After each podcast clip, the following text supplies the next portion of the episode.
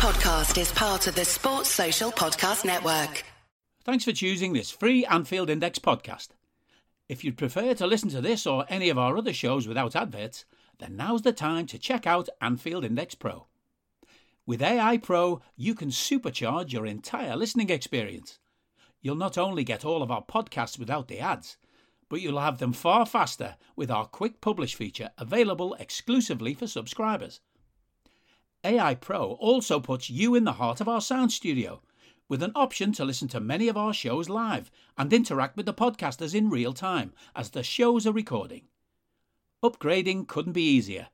AI Pro is available on all popular podcast platforms, and we have our own apps for Apple and Android. Just head on over to AnfieldIndexPro.com and get started today. Hello and welcome to your post-match Raw on AI Pro, podcasting to you from my field here in beautiful rural Ireland. I'm Trev Downey, and joining me to give their immediate reactions to Liverpool 2, Newcastle 1 in the Premier League from Anfield are Karl Matchett and Mo Chatra. Karl, you can take your uh, Stan Collymore moment uh, and stop replaying it and put it in the bin because we have uh, a dramatic Liverpool Newcastle moment to top the very lot there. Uh, whether it's deserved or not is almost irrelevant. We will get to that. It'll be part of our show. But what a way to end a game of football. Absolutely beautiful. It could not have been any better whatsoever. I think the only thing I can really compare what happened here to is that beautiful, beautiful moment in the derby last season when Alisson slowly collapsed to his knees and then to the ground after Jordan Pickford had been doing it all game long. And then we went and took the lead. It was just the most perfect thing imaginable because that entire game was an absolute horror show of them wasting time. Know, we can get to our own failings and that's fine, but they must have taken up about I'd say about six and a half weeks during that 90 minutes of just having cramp and having knocks to the head and facial injuries and God knows whatever else was going on. It was the most frustrating thing. And I'm absolutely glad, delighted that we won it in the manner and with the time on the clock that we did.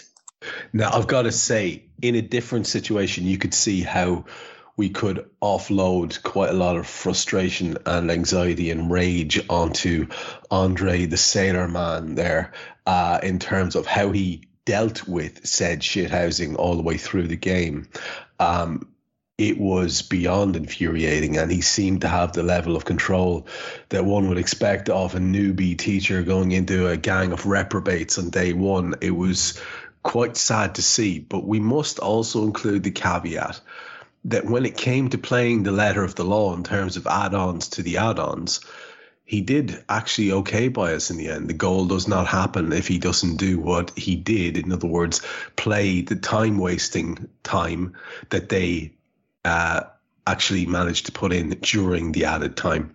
That's what, what you know. Yeah, that leads to the opportunity for for for Fabio to to do what he what he did. Just before I go to Mo to get his initial thoughts as well, the you you you reckon we've plenty to talk about in terms of our own uh, uh, shortcomings on the night. It it did have a couple of those flags, those little red flags, the concession of the goal, the inability to sort of get up ahead of steam, and the odd flatness in the crowd. Those things all kind of combining. Uh, it's un, it's an uncomfortable watch um, when we're like that, Karl. Yeah, I think uncomfortable is probably the right word to be honest, because you know that there's so much more to see. There's so much more that everybody there is capable of, and I kind of feel like at the moment the the the team um, playing patterns are there, but it's all at slow motion, and quite a few of those individuals within the patterns are not really on top of their game at all, and so all of that is like having a bit of a knock on effect. So that it looks like Liverpool, and you can recognise it as Liverpool, but it's just not as good as you expect it to be. It's not as effective as you expect it to be, uh, and that is quite a quite a frustration. I think you, you got to take positives at this at this point as well, and point to a few players like Harvey Elliott again, outstanding. I thought he was absolutely everywhere today. Um, so there are a couple of people who are trying to pick up the slack from one or two others, but we're about to enter the most ridiculous run of a season at this stage, which I can remember. You know, the the continuity and the relentlessness of the fixtures which are now about to come on. And we really do need more individuals and thus the team as a as a, an entire working entity to be performing a lot better than we are at the moment. Yeah, I think that's absolutely fair. And Mo, like, I mean, uh, it would be silly of us to do anything other than be delighted in the wake of such a dramatic last minute win. Of course, we're going to revel in that and we will have plenty and plenty of fun uh, in picking out the good parts and dwelling on the end of the match.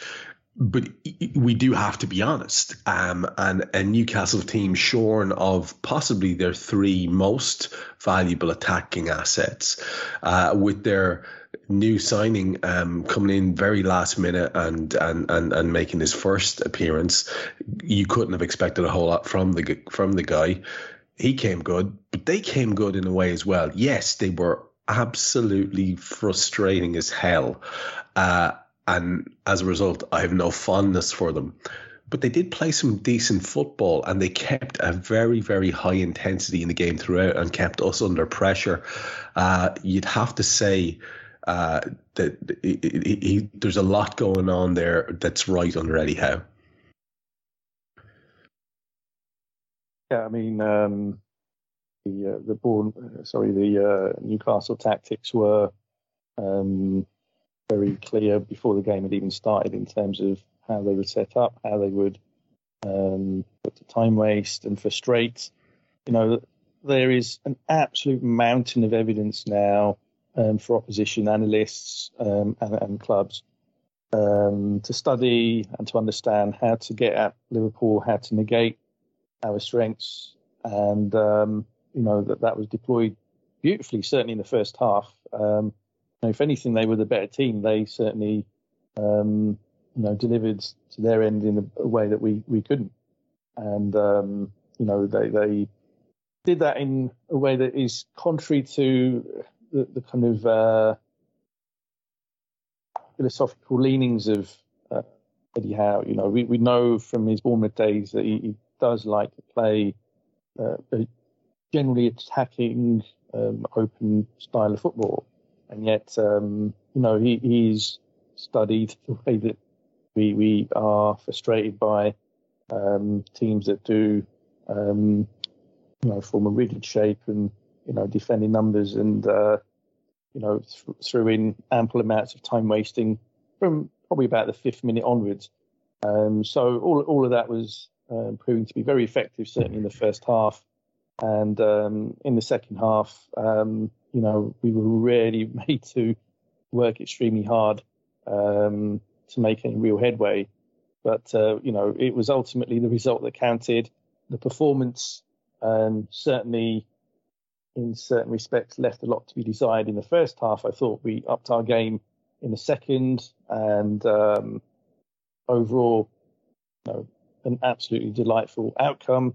Um, the, the, finish was one that we'll remember for many a year, um, and uh, most pleasing of all was the fact that you know our two youngest players on the pitch um, made such a telling difference to get that victory and you know what, what's really important is it was more than just the three points. I think had we suffered yet another uh, draw, lost further ground on those at the top end of the table, um, it would have been demoralising, especially in a week like this when there's so much noise um, on social media and elsewhere about um, the lack of activity in the transfer window.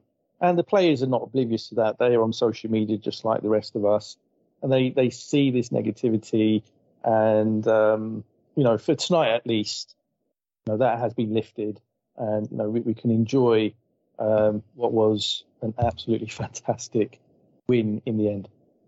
I'm glad you took it there because we should just frame up the rest of the show with the elephant in the room, which is the the ongoing will we, won't we?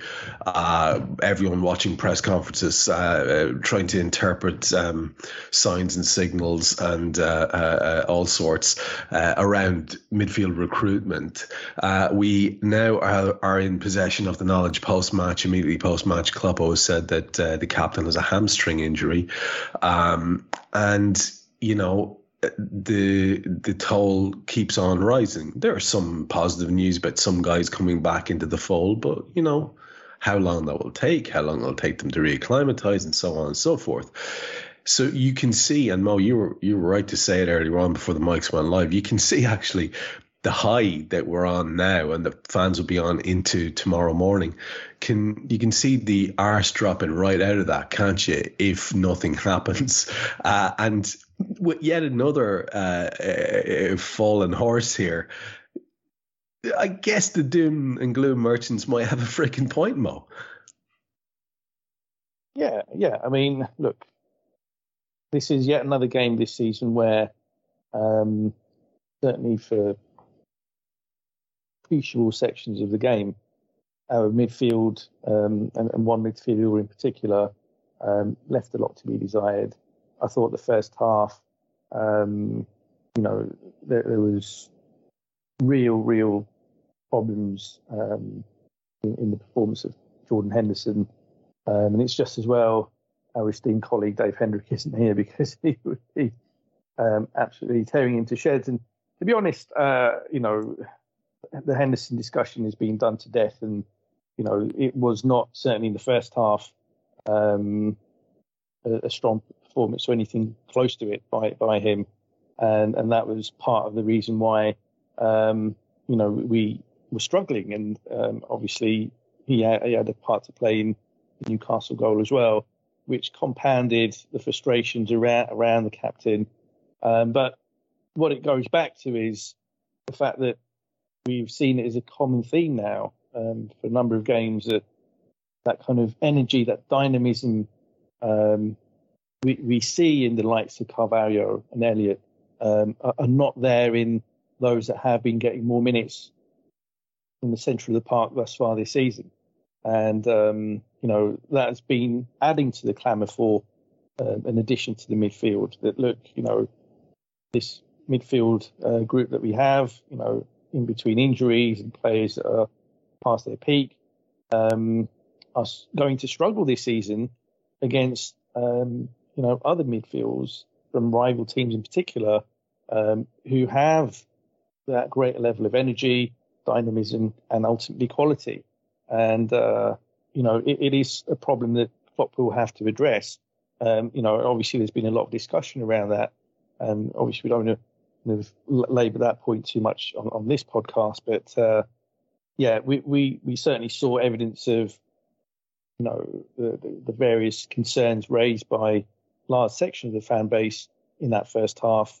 Um, but fortunately, um, the second half saw a turnaround, and you know, driven by the least experience of the midfielders in, in Elliott, who I thought second half was outstanding and um, you know, had, Henderson not suffered that hamstring injury, with Thiago about to return, would have left Jurgen Klopp with a huge decision to make in terms of whether to retain Harvey in that right central midfield role or to return Henderson to that position and, and drop Elliott to the bench. But I think on the evidence of the second half, um, he'd be a very brave manager, even Jurgen Klopp, to, to drop Harvey on, on, on that second half performance.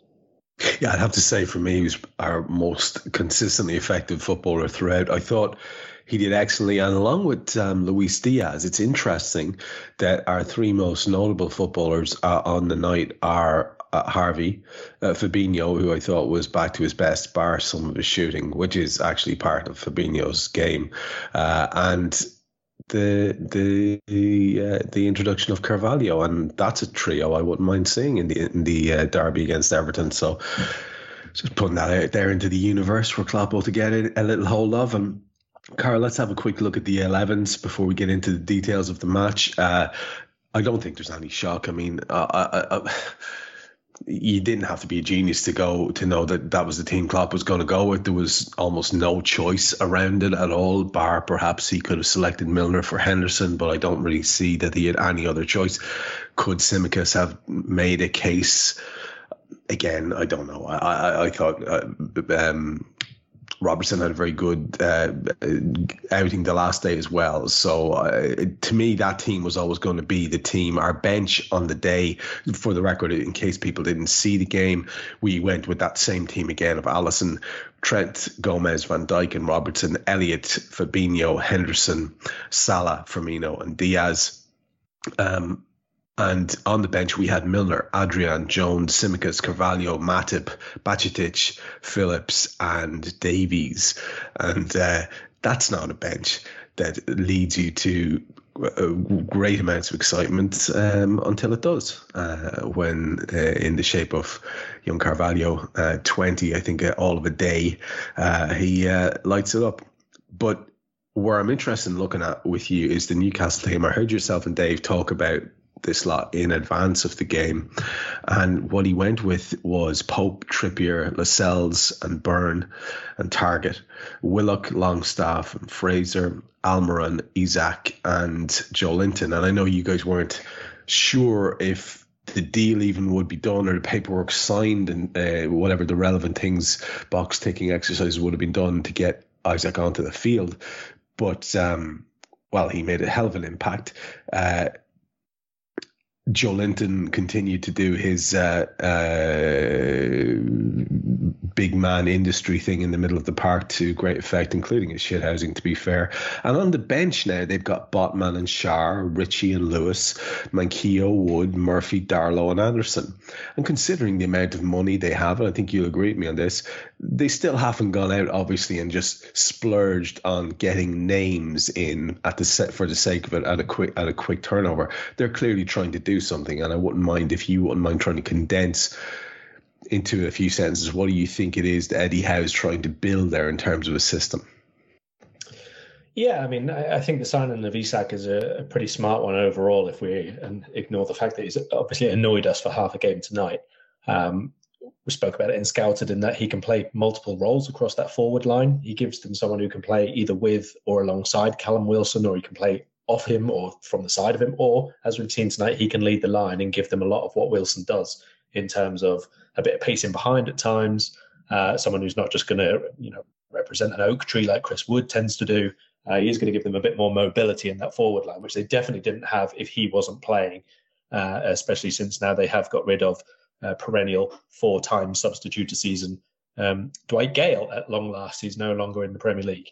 So they did need as well as the added quality, obviously they, they needed that more uh, mobility and pace in attack. I think Isak is a little bit overpriced for obviously how much they paid for him and what he's done so far. But this is a smart move for a team who are, no question about it, going to get better in the coming years because Isak is a player young enough to grow with them.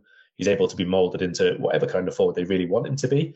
And although he is obviously better than where, let's say, Newcastle were last year. He has not proven himself so much that you know Champions League teams were rushing out to sign him. That's you know quite evident by the fact that nobody was really willing to pay uh, Real Sociedad what they wanted this summer, except for them. Um, so I do like what they're doing in terms of the team building, trying to improve, let's say, at least one position in each line. I think Botman, uh, Guimaraes, and Isak are players who are above Newcastle station pre-takeover, let's say, but they're not so far advanced. They're not so big and so much better than everybody else. You know, in the let's say the after sixth position in the league. You know, they they they are good enough to be in that top six, but they're not already definitely got to be Champions League players, except for Guimaraes. I think he probably should have done. But they're doing it nicely in, in stages. I think it's quite important that over the next couple of transfer windows they, they improve the squad depth because a couple of them that you mentioned there on the bench. You wouldn't really expect people like Javier Manquillo, we know very well, obviously. Uh, Karl Darlow, now that he's going to be the second choice goalkeeper. Um, Matt Ritchie, don't even think he should have been in the team before the takeover, to be honest, especially at left back at the very least. But these are the kind of players now that they'll have to upgrade next time. And assuming that they're going to stick with the same sort of system that they have at the moment, you can see what they're doing. You know, they're hard working, they really fight for each other, they can all play a bit of football uh, right the way through the lines. They've got a couple of really nice partnerships going on there as well. Um, you look at sort of the work that Trippier and Almiron do, doubling up with each other. Joelinton, like you've mentioned, is kind of everywhere now. He's become this real phenomenal box to box player for them. And uh, I, I must say, I do like the work that they've done. I don't like how they implemented it tonight, necessarily, but you you got to do what you got to do, haven't you? You know, if you go to a, a club you know are going to have more ball than you, and they're going to have more uh, attacking opportunities you, you've got to come up with a game plan. And obviously, we don't like it, and obviously there are ways to combat that, um, but you can't really deny that they had a plan which very very nearly worked for them tonight. Yeah, uh, thanks for that. I appreciate that because again, it's not everybody that gets to listen to everything, and it's nice to keep people in the loop. And with that in mind, Mo, just seeing as we're um, sort of milking the expertise of the panel here, uh, what do you make? Just again, in brief, of the approach taken by the newly moneyed Newcastle. Um, do you see a method to it? Are you impressed or unimpressed? Uh, do you expect the spending to ramp up uh, all of a sudden? Is there some sort of a, a sort of slowly, slowly, and then splurge, or do you think it's going to continue in this more methodical way? Well, I mean, it, it, seems methodical, but then they have spent more in the last eight months than we as a club have in the last four years. So, um, fair. they, they spent, I think, well, certainly in excess of 200 million pounds um, since the January transfer window opened, um, you know, some eight, nine months back. So, you know, they, they will ramp it up, though. This is just the start, and it seems low key. And I, I, think what I'm impressed by is the fact that you know they, they aren't going for superstar signings um, in, in, the way that you know a club who should know better in a Manchester United might do and have done. Um, you know, a lot of their buys seem to be quite astute. Um, Guimaraes clearly oozing in quality. Um, Isak also a player that um, I think will add a lot to the Premier League, and I expect them to follow that up with more business, perhaps not to the same extent in January, um, but I, I, think that uh, if they manage to get into the top six or seven and get into Europe uh, next season, um, we can expect um, you know, three or four um, pretty hot talents coming in to augment the group that they've already put together, which in itself is starting to look quite impressive. Um, certainly, two years from now, I, I, am worried about what this team will be. Um, and by that point, you know, Eddie Howe may have moved on. They might look to bring in somebody um, with a bit more gravitas, more established, more of a color, more of a, more of a track record at you know at the top level.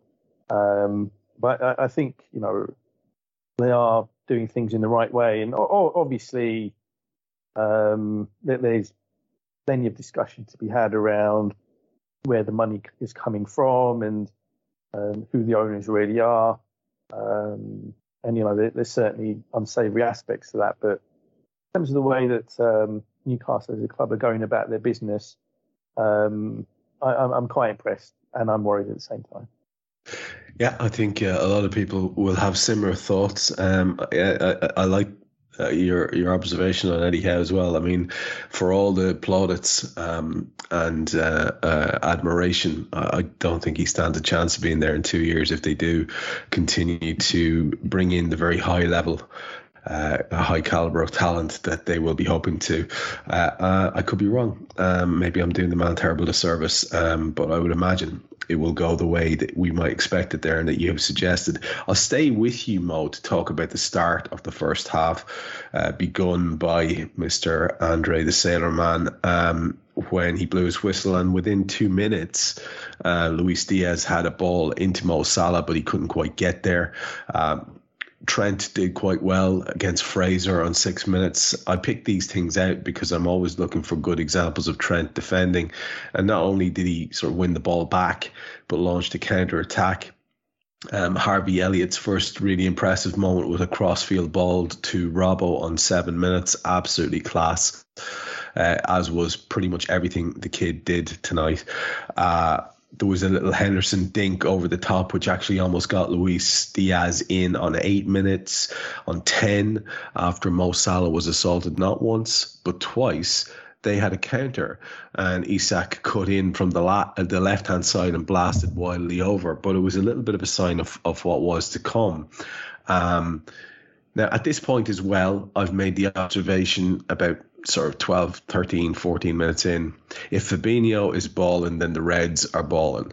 And that's basically what you see here. Uh, him setting tempo, him getting his foot in, him being able to sit at the base of a midfield and and and, and um, be both creative and effective as a shield. And it was nice to see. Um, those who are inclined to look uh, less favorably uh, on his pal who was on the left in the eighth position might have suggested that a lot of stuff started to slow down um, as he takes a touch and turns back into himself or whatever.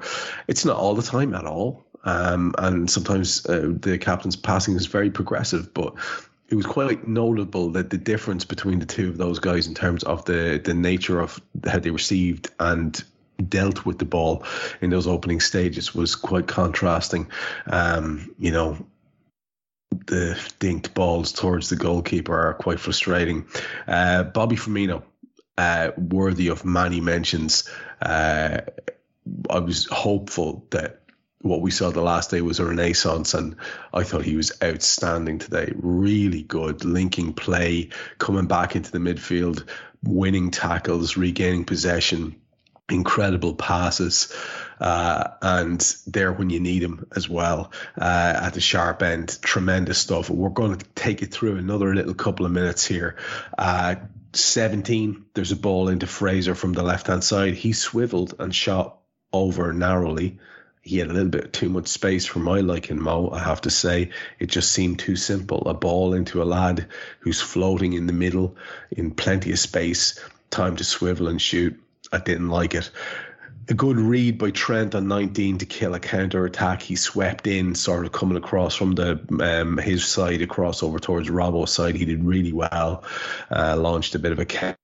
And on 19 minutes, we saw Luis Diaz carry the ball, uh, pull over a centre, but it was just behind Mo Salah, who was, you know, I thought just poor uh, on the night. That's the first 20, Mo. If there's anything you want to pick out of it, feel free to do that. If there's anything you want to comment on, feel free to do that. If uh, there's nothing there, also feel free to do that. Yeah, so I mean, I agree with you know um, a point you make about Mo. I think that again, his position um, too far from goal, um, and uh, in the Discord group, uh, was, I was having a bit of a discussion with Gags about, well, is that Mo or is that more of a tactical thing where he's following instruction?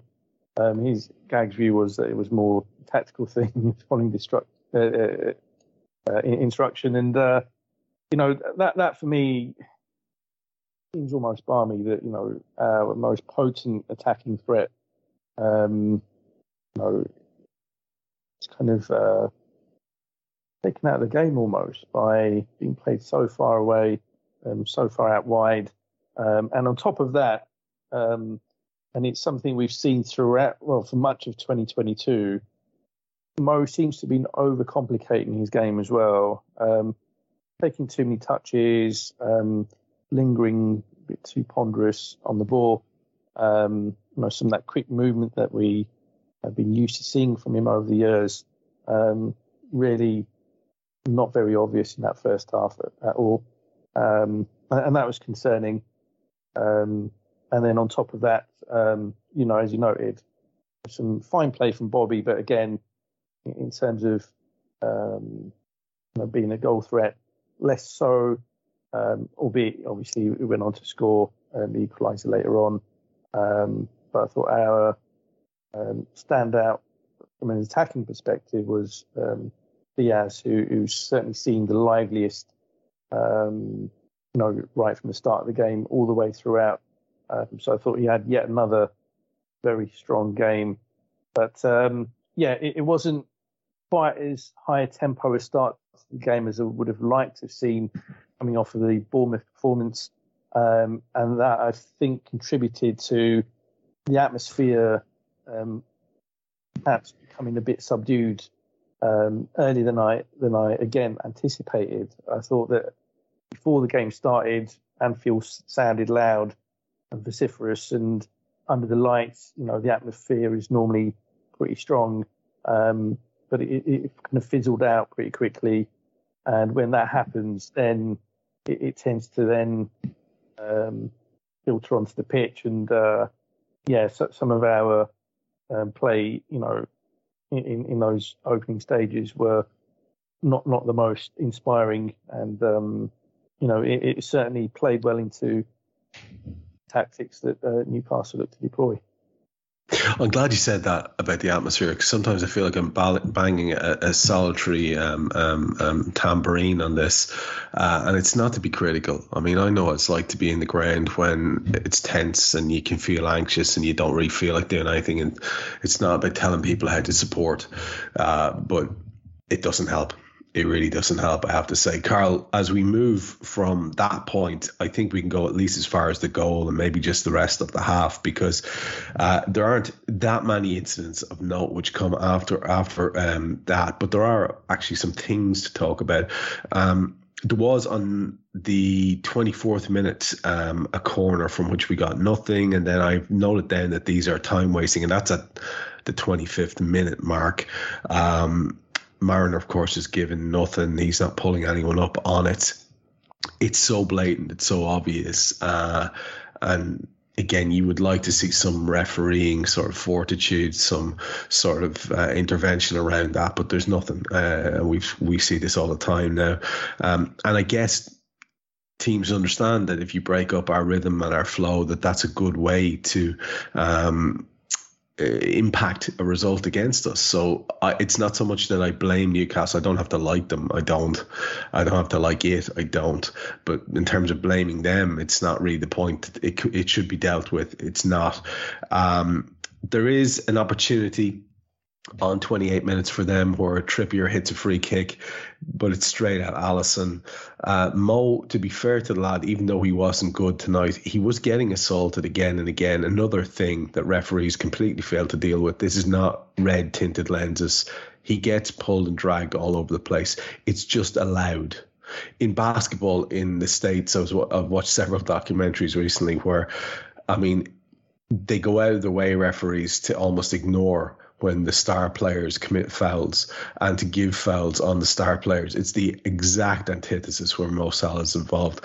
29 minutes, there's a kind of a penalty shed. We didn't see a replay until much later. Uh, when I did see it, and the ball does drop from Burn's chest on uh, uh, onto his hand. Would have been tough, um, but it's the assault beforehand that I was thinking of. 33 minutes, there's a brilliant turn and a pass by Harvey Elliott to Bobby Firmino his beautiful through ball is fantastic. Luis uh, Diaz is coming in from the left and he goes, takes it past the keeper out to the right and he tries to hook it back uh, towards goal, but unfortunately kind of slices it, gets under it, and it goes over the top. Um, it's a fantastic move, our best moment of the game, no doubt. Um, they continue with their endless fouling and shithousing between that and 37 minutes where Isak puts them ahead, and it just has this horrible, gl- gl- gloomy feel to it. Now, after that, all I've got is uh, that really impressed by Harvey Elliott, and we had something like 11 to 9 corners in the added time at the end of the first half, which was added on because they were shithousing and time wasting. Um, but around the goal itself, uh, we should talk a little bit about this. Karl and Mo can have his tuppence worth as well if he wants. Um, there's a lot of sloppiness. The, it begins with Trent's crossfield ball that's inter- intercepted by Willock. Um, I've seen a very simple um, version of that, which which came from um, a colleague of yours who said uh, Trent's sloppy ball was intercepted and Fabinho didn't track his man and Liverpool concede. There's a lot more to it than that, and I'm sure you're going to take us into the detail. Willock does launch the attack. It, it ends ends up down our right hand side. Eventually, um, Longstaff plays a ball, a through ball, into an unmarked Isaac or Isak, who's made a very good run. To be fair to the lad, but he was. I mean, it's not rocket science. He he he he looked he he went into a gap that existed, uh, and he finished beautifully past Alisson. You have to say, I, I, I, don't know who was it on Sky. Was it? It could have been Shay Given, I think, who was talking about it from a keeper's point of view. Like he was saying, that's one of the best goalkeepers in the world. You're one v one with him, and Alisson might as well not have been there. It is a tremendously taken finish to give the kid his credit, and and and a really good run, great through ball. All of the things that Newcastle did were good most of the stuff we did, if not all of it, around the concession of it was bad. Talk us through it from your perspective. Uh, yeah, a bit of a, mess and a muddle. Obviously, Trent's pass in the first place led to it, but it's not it's not at that point where there's immediate danger. It's not at that point where it's a goal scoring opportunity. Uh, Virgil has to go over, I think, over to the left hand side, and he sort of follows play out a little bit to prevent them going back in. And when that happens, other people have to step in and fill gaps which have been left behind. Now, in the first instance, this does happen because Henderson is slightly tucked in uh, left of centre. Fabinho has dropped slightly deeper into where, more or less, where Van Dijk would have been. But the problem comes after that pass when Van Dijk is not there, and then it goes into a, a sort of sort of deep midfield area. And at that point, Henderson and Fabinho have to be on the same wavelength here, and probably Joe Gomez has to be a little bit more aware of what's happening as well. Um, we did not have a very good line. That's the first thing. If we're going to try and either catch people offside or keep spacing behind for Alisson to come out or anything like that, people have to be in a line, and nobody was whatsoever. But the bigger thing was that Henderson and Fabinho had to do one of two things. One had to go to the ball and one had to stay. Instead, what we got was, oh, sorry, one had to go to the ball and one had to drop to follow the runner or to hold a line which did not exist at that moment. So what then happened was Fabinho, who was deepest, stepped out. That left an even bigger gap behind, obviously. And Henderson then really needed to drop behind Fabinho. And he did. He stayed exactly where he was and did nothing of the sort. Uh, so you can take your pick who you want to blame for that goal. The problem was shambolic defending by the team. Um, nothing to take away at all from uh, from Isak. I think his basically his two shots tonight were pretty good after his first one, which was wild. Um, finish was really really good. It's not something you always get from Isak, to be perfectly honest. So really great moment for him, obviously uh, in front of their fans as well. Um, nothing that Alisson could do about it. I don't really think Alisson did anything much of anything tonight. Nothing particularly great, nothing particularly bad at all. But it's not much he could have done. Um, that was of our own making. We put ourselves in a bad position, and we never got ourselves back organised again after.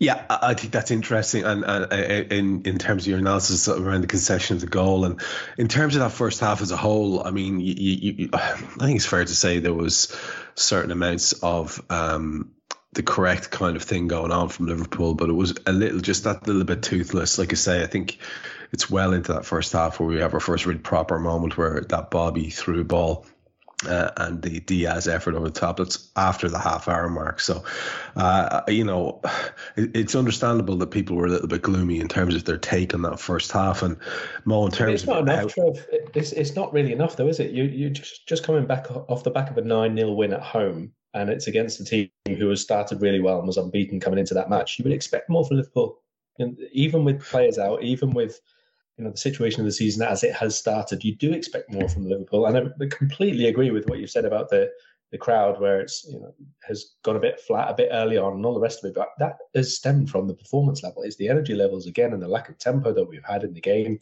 You cannot rely every single time on the crowd to lift you, just like you cannot rely every single time on the team to start in a perfect manner.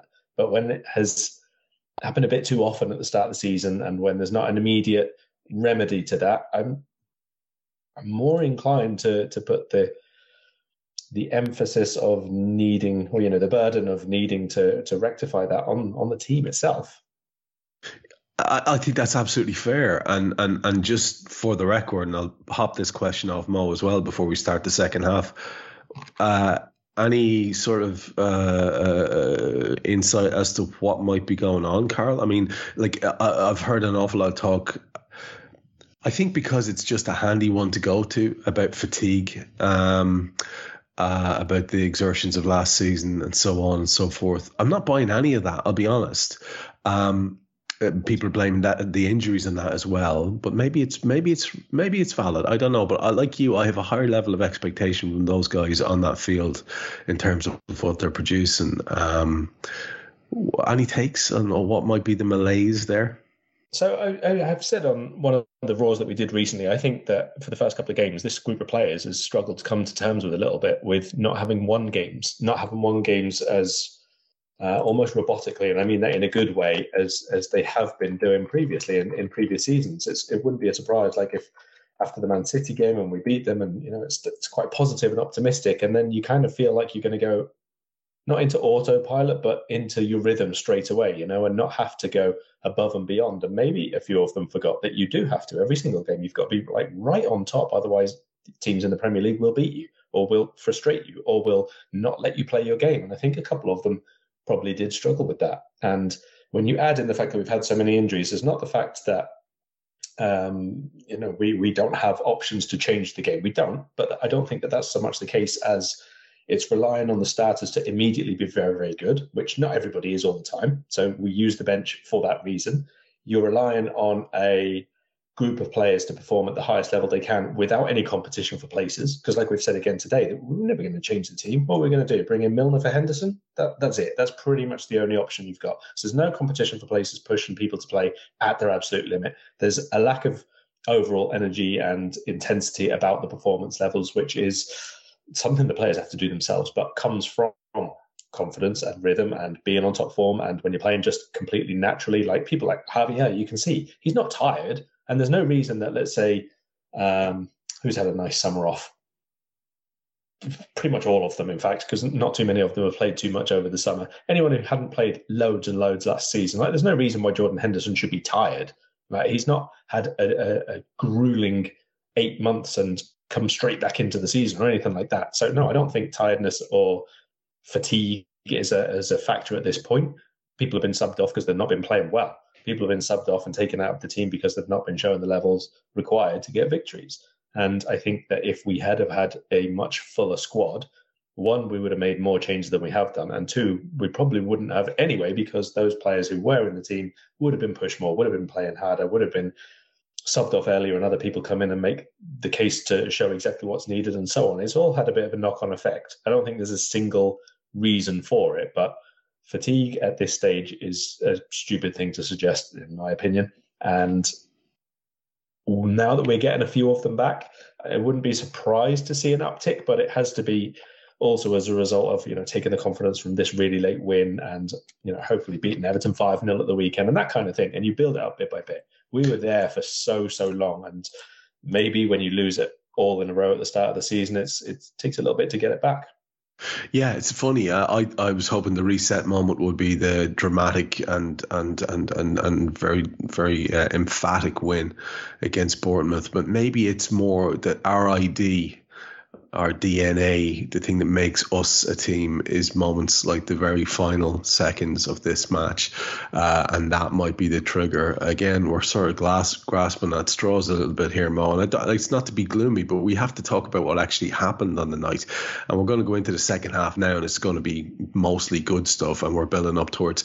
I definitely want to have quite a deep, uh, a good chat around some of the events around the goal as well that wins it, but just to give you your tuppence worth on uh, what you think is is is going on at the moment. I'm sure you've heard all the things that myself and Karl discussed there from uh, theories being floated by various people. Um, what, do you reckon it is again just an accumulation of the you know the bad luck of, of the of the injuries and not having the pl- players available to to to to rotate and to keep that pressure on, um, plus perhaps some distinct underperformance by in certain individuals, um, or is there something a little bit more insidious that you'd be worried about?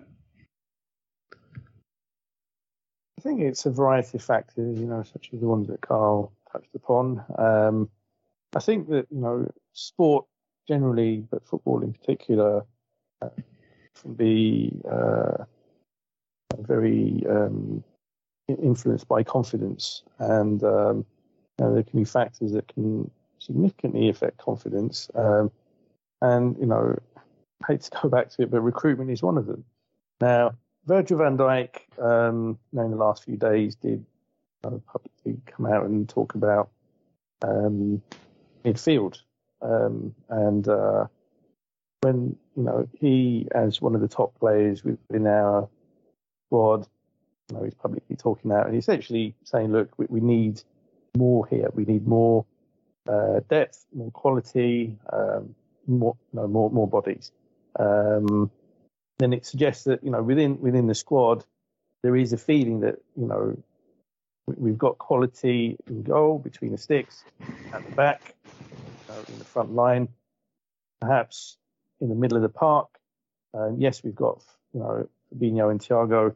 Um, but beyond that, you know, yes, there is still quality there, um, but either there's issues around injuries, you know, or uh, um, you know, age or um, inexperience even, um, which means that you know we, we can't necessarily rely upon others to perform consistently, and that is ultimately what we need to do. You know, we're up against an absolute juggernaut in Manchester City, and if we want to win the title this season and in future seasons, we know we have to go at levels that are unprecedented in the history of the Premier League. We need to be racking up 90%, 90 plus points um, just to give ourselves a chance, never mind to win the league. Um, when you know, some players in the squad aren't seeing the club, for whatever reason, get certain business done, I think that can have a demotivating effect in the same way that a club like Arsenal bringing Gabriel Jesus in have an uplifting effect on on you know that team. So I, I think that's a contributing factor. Um, and also let, us you know quickly touch on the intensity thing. I was reading a tweet from um, our colleague uh, Dan Kennett, and he, he, noted that in the first four games of the season, um, or f- first four match days of the season, we were 17th in the Premier League um, for high intensity meters, whereas um, last season, the season before, um, we, we were in the top two. So you know that that shows there's been a clear drop off in that intensity uh, that we know Pep Lijnders love to talk about as well. And you know, I, I, think there are a variety of factors. I, I don't think it's just one thing, um, but you know, certainly the injury situation hasn't helped, and um, you know that that is a subject which perhaps um, ha- hasn't really been touched upon enough in terms of what are the root causes because with, with the captain's hamstring. That's the sixth, I think, sixth hamstring injury in the last six weeks. Um, you know, which is freakishly high um, for for any squad. So it, it's not great. You know, we we we do need to do something, um, and it's not just about recruitment. It's about looking at um, all the other factors that are causing us to um, not perform in terms of intensity and um, that kind of energy that we normally expect of this group. And uh, we, we need to address it very, very quickly because if we don't, you know, sure, we won tonight, um, but, you know, we have got some tough games coming up over the next several weeks as well. And um, we, we, certainly don't want to be losing further ground on City or, for that matter, um, other teams uh, above us. Few things on what you said there. Uh, it's becoming increasingly clear that the witch that Kloppo was talking about in the building needs to be eradicated by uh, Bruce Grobbelaar pissing on the goalposts again or something, uh, because that run of luck is getting daft. Um, it's good to hear Dan's uh, uh, uh analysis, statistical analysis, and scientific analysis backing up the eye test because that's what you know we've been seeing um, and it's it's good to know that you're not mad um, because other people would tell you you were to suggest there might have been a lack of effort. Klopp himself called that out. So again like I say that's nice to hear sort of that, that there's empirical evidence for that type of thing as well. And just before we move into the second half two managerial quotes you might find interesting. Eddie Howe has the audacity to say about the time wasting it's a Premier League game. There's so much fatigue. They had one more day rest than us. There was no gamesmanship from us. It was tired bodies. All right, Eddie, fine. That's fine. We'll go with that. And Kloppo, um, this is from via Neil Bad News Jones, asked if he expects deadline day transfers. I don't think so, says Klopp. But as long as there's time, we should not close the door completely. So maybe start getting those, uh, start bracing yourself for tomorrow's absolute shit show on the Bird app. Uh, let's barrel into the second half uh, and take what we can out of it. And we build up Mo, myself, and yourself up to the first goal, which is Bobby Firmino's. There came out in the second half immediately doing the uh, time wasting, which um, Eddie Howe calls fatigue. Nothing much happens. There is uh, a ball. The ball's in the back end net from Isak after 54 minutes. To be fair, he actually he did his part really well. Did our defense up like a kipper. Uh, he's offside, but frankly, my reaction to that was, if you'll pardon my um, industrial language, fuck this. It, I, I, I was fuming at how easy it was for him to get through us again and to get his finish away. Um, I'd like to think that that was a rocket for us. I don't know if it was or not. On 59 minutes, Harvey has a dig. It's a sort of a low driven effort after a Mo Salah either deliberate or indeliberate deliberate layoff. There was a ball into him and it, it drops down to Harvey who takes a touch and has his dig. Uh, but the Pope, who was very good all night, gets down. But a minute later, we are 1 1. It is Bobby Firmino. And Mo, you take it away. Describe the goal to us um, and what you made of it. Yeah, um, delightful. Um, again, started by Elliott with a really nice pass uh, to Mo. And, um, you know, Mo cut it back in. And a finish from Bobby that harkened back to his um, very late goal against Paris Saint Germain in the Champions League at the start of the 1920 season, virtually the identical spot on the pitch. So um, a really, really good move, and um, yeah, it was it was exactly what we were missing in the first half.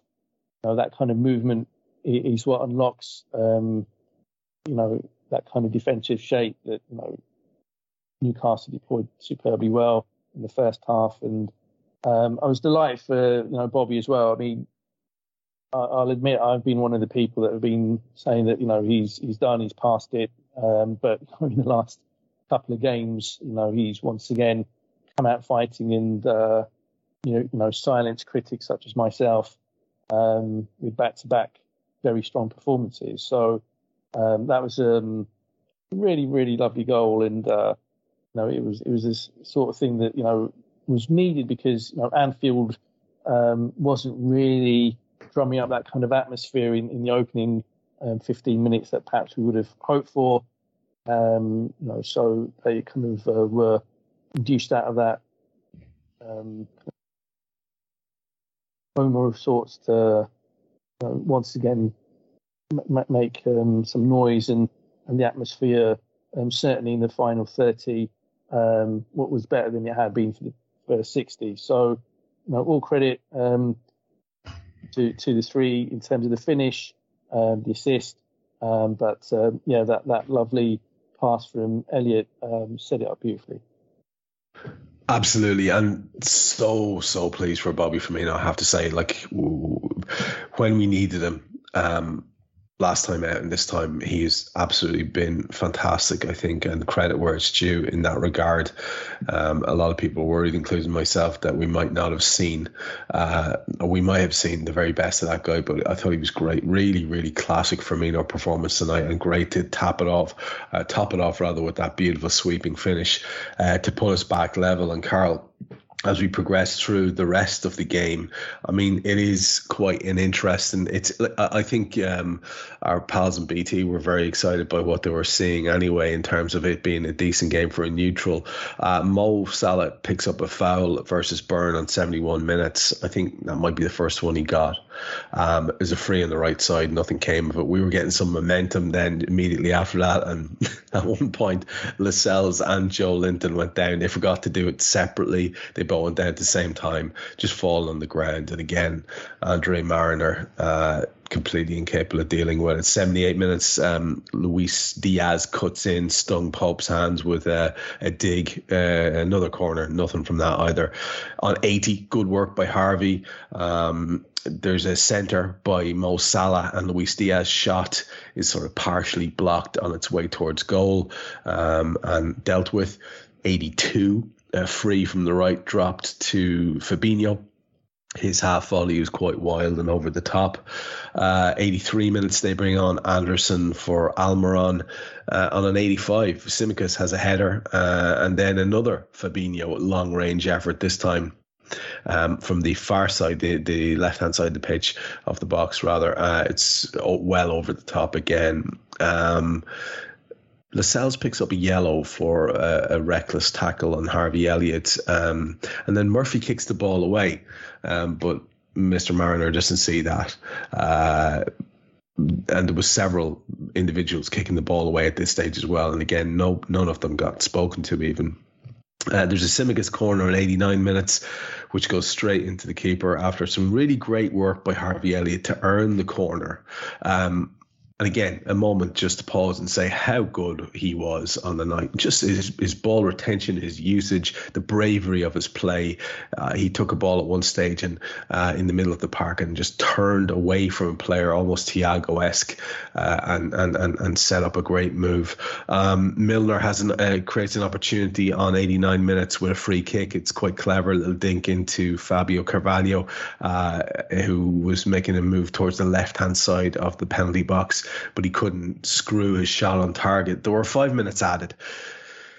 Obviously, keepers down for about half of those. Um, and on 96 minutes, there was a corner um, uh, from a decent ball by Bobby Firmino into Mo Salah, uh, and an effort led to a corner. And the the match finishes um, after another couple of minutes of in terribly frustrating Reds football where we're sort of playing it over around at the back and not just launching it and not committing men forward and all that type of thing. Uh, I I understand what I'm saying. I know how how old fashioned and agrarian and you know uh, uncultured that sounds, but I found myself apoplectic watching those last few minutes as we were sort of tipping the ball from side to side and waiting for the perfect angle to launch the diagonal ball to a load of short lads in against a load of fucking monstrous grocks. I mean, it was always going to be a breaking ball anyway. So, I mean, I found that infuriating. However, the goal when it comes is a joy. Now, I've loads I want to say about the aftermath. So, Karl, I'll let you describe the goal if you wouldn't mind, uh, because I believe we have to credit Mo Salah with an assist. Uh, and also, just before you go there, if there's anything you want to pick up on in that longish run of time that I mentioned there, which was a frustrating spell for us, feel free to do that. Uh, I'd first like to pick up on Eddie Howe's point. I think um, about the you know the, the, Premier League industry and fatigue that his players are suffering, which included Jamal Lascelles, who didn't play at the weekend and came into the team to largely stand still at centre back and repel things. Uh, his goalkeeper, who does not run during the match at all, and uh, you know has absolutely nothing to do other than stand and jump. So again, devastating fatigue that both of those must have been suffering. Joelinton, you could almost understand it, other than you know usually after the game he like runs home, including from away matches, and also the fact that all of about four days ago. Uh, it was quite funny that it was also 1 1 and also in the closing stages of the game, but he seemed to be the one who was charging around the pitch all over the place as they sort out uh, a late winner themselves against Wolves. But uh, obviously, the, the, the grass at Anfield must be a lot more um, I'm not sure if sticky is the word or greater friction on it, and you know, soul sapping and energy debilitating and all the rest of it. So we're, we're obviously not using the same stuff in uh, in Merseyside as they do at Molineux. So maybe something to look into for next season. Uh, maybe that's contributing to our own energy levels. Who knows? Um, I was about to um, swear lots, uh, get very very angry, and actually publish quite a few pieces when Joe Gomez decided to shoot on the volley from about 25 yards out. This is a guy who has never scored in his professional career, and it did not seem completely likely that it would end up in the back of the net, I'll be honest. But I held off. I did the right thing. I kept Origi against Everton in mind, uh, even though I don't actually think I genuinely thought we were going to do it this time. The goal itself, I don't want to be mean here, but Mo Salah when the ball was dropping to him a couple of times, he kind of looked like, you know, one of your little cousins when they come over and they're just learning how to play football, but they don't actually want to head the ball. And he was kind of jumping towards it, but also getting himself out of the way of it a little bit as well. Uh, thankfully, I'm not sure if it was, not sure if it was maybe Murphy or someone like that got like half a back heel to it or something, which kind of put it back in play instead of sending it to Nick Pope.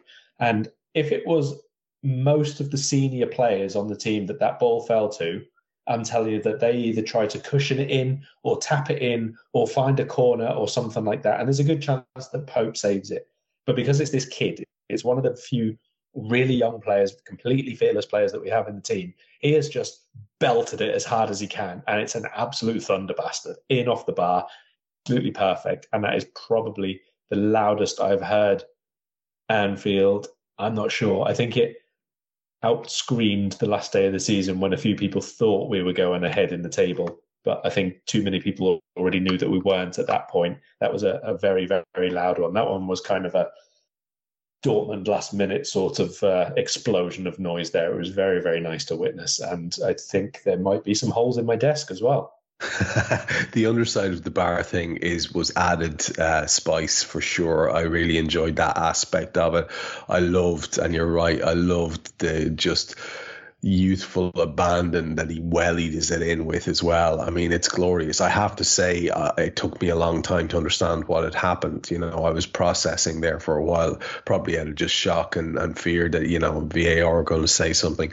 Um, there's so much in the aftermath of the goal that I want to talk about. And Mo, I'm going to get your last minute thoughts in a minute, but I want to let you talk about the goal as well because we'll all have different takes. So both Karl and I have kind of focused on the the the, the, the delight of uh, um, Fabio's execution of it, the fact it hits the bar. But there are other lovely things around it as well. For example, the absolute uh, glorious uh, vista of broken Newcastle lads just bent over, kneeling down, heads and hands in the immediate aftermath of it, just framed by their own goal. Uh, I have to say that's a delight as well. Just a little take from you on the goal uh, before you and I then wrap up and get your final thoughts, and I'll finish the show with Karl. Yeah, just desserts. It was um, absolutely wonderful for you know, taking time wasting to to new limits throughout the game, and um, the post match meltdown as well. Um, you know, Alan Shearer going on about, oh well, I thought it was only five minutes of additional time, conveniently ignoring the fact that Nick Pope spent at least two minutes of it um, sat down on the floor, pretending to be um, injured with a shoulder injury after spending a good couple of minutes at the start of the first half, sat down, um, pretending to be dizzy or whatever he was pretending to be. So, you know, it was all of this shithousery um, coming back to bite them in the ass. And, um, you know, they had literally no time um, to do anything about it because, you know, moments after um, the game resumed, um, it came to a halt. And um, it, it, was absolutely one of the glorious moments of recent years at Anfield. And it was, you know, like I touched upon earlier on, you know, just the thing we needed um, going into the game uh, this weekend against um, that other team of utter shithouses in Everton. You know, we're going to see more of the same and then some. Um, you know, they're a team full of complete undesirables, you know, divers, cheaters, time wasters, um, you know, from 1 to 11. So, you know, this game today, if anything, was a nice warm up to that one and um, certainly we'll all be absolutely buzzing, especially in that dressing room um, after that outcome, that glorious finish, um, and you know, you know, Carvalho did really show that he, he had something about him, didn't he? Um, you know that that finish was sublime, and um, you know the timing of it, um, the execution, And, you know, albeit it was from you know very close range, it still um, you know needed the right technique to get it in and you know in off the crossbar, uh, leaving Nick Pope with no chance. You know, it, it, was it was an absolute picture. So joyous, limbs everywhere, as the saying goes, and uh, you know, great great end to the end to the game. Absolutely. A moment for the ages. There's no two ways about it. And I hope everybody enjoys the hell out of it. Interestingly, Mo, you may uh, may be news to you or not, depending on whether you're following along or keeping your eye on various monitors as we do the show. It may be interesting to you to note that I think it might well be Joel Matip, the man, the myth, the legend, who causes the fracas with his bizarre going down on his hands and knees and banging the ground celebration. That seems to infuriate the bejesus out of the Newcastle bench, who then I've seen individual things, uh, picturing, showing them um, uh, throwing things at the Liverpool bench. A couple of lads in Newcastle um, uh, tops. So uh, it'd be interesting to see if there's any further aftermath from that. But uh, why am I not surprised that it's Joel Matip who's front and center in terms of being just gloriously odd uh, and uh, winding up people to no end. and then Kloppo staring at them with his big smiley head is great stuff too. Um, I do want to. Oh my God, that picture Karl's just put into the uh, thread here, where you've got two Newcastle lads completely prostrate, prostrate, not prostate, uh, with. With uh, Fab- Fabinho standing between them. And as Karl says, that's not even after the goal. It's just, it sums the game up beautifully. Mo, get your final thoughts then on it. And do also please let us know if there's anything coming up uh, from you around the uh, financial side of the game as um, your Money Talk show uh, is such a popular sporadic uh, event on uh, Anfield Index. You just your sum up thoughts and let us know what's coming up from you. Yeah, so um, you know, clearly the result um, was the key today. Performance, uh, certainly first half, um, show that there is still uh, several levels that we need to um, climb before we, we get back to our imperious best. Uh, and you know whether that's an incoming, whether that's returning players that have been sidelined, um, whether that's changing the way um, we're setting up tactically or a combination of all of those. Um, but as I said, we, we, we, do need to address it very, very quickly and, and hopefully um, Klopp will show the kind of humility um, to try and you know, deal with these matters. So, you know, that, that was the key thing today. It was about the three points. You know, had we lost further ground on City, um, any faint hope of winning the title this season pretty much for me would have would have been gone. Um, but we're still in with a chance, a slim chance, albeit, um, even though there are still 33 games to go. Uh, so, so, there's that. Uh, the one, one thing I did want to mention, though, and just to end it on a bit of a sour note uh, before I get my plug in, is um, Andrew Robertson. I, I thought, again, uh, sure, he, he played well at the weekend against Bournemouth, but um, for me, another subpar performance from him. Um, and a lot of his performances over the last 18 months, coming up to two years, have, have not really been at the standards we've seen from him um, 18, 19, 19, 20, 17, 18. So, you know, for, for me, I, I, think I think there is certainly an argument that um, deserves to start some games. And uh, I thought when he came on in the second half, um, you know, he, he showed me a bit more than Andrew Robertson's Andrew Robertson did when, when he was on the pitch. Um, a bit more energy, a bit more creativity, um, and uh, you know I, I, think he deserved a chance at least. So let, us see what happens on that front. Um, but overall, delighted with um, that finish to the game, that's one that will live long in the memory. In terms of uh, money talks, I will be joining uh, Eddie on Friday um, this week after the transfer window slam shut um, to reflect on um, you know incomings and outgoings from a financial perspective, and if we haven't spent as much as we um, thought we might, or that we perhaps could have done, why the reasons might be for that to have happened. Um, so it'll be a financial reflection on the transfer window uh, with Eddie and myself um, this Friday. So that's one for our listeners to look forward to.